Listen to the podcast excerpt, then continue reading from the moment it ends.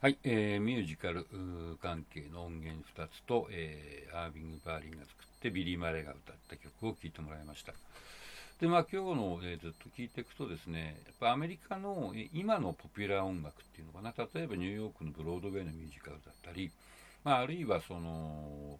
ハリウッドの映画産業もそうですね。それからまあいわゆるアメリカンポップみたいなものっていうのが、生まれたのは明らかにこの黒人と新移民が、北部の大都会にやってきたこの時代だっていうことが、わかると思います。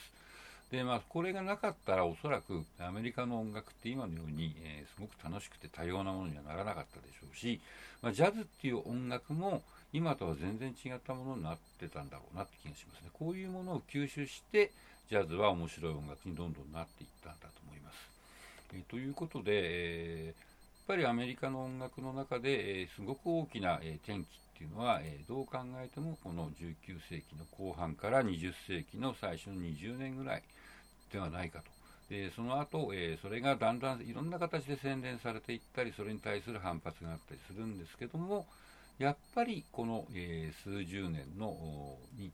アメリカに根付いたものっていうのは未だに生き続けているような気がします。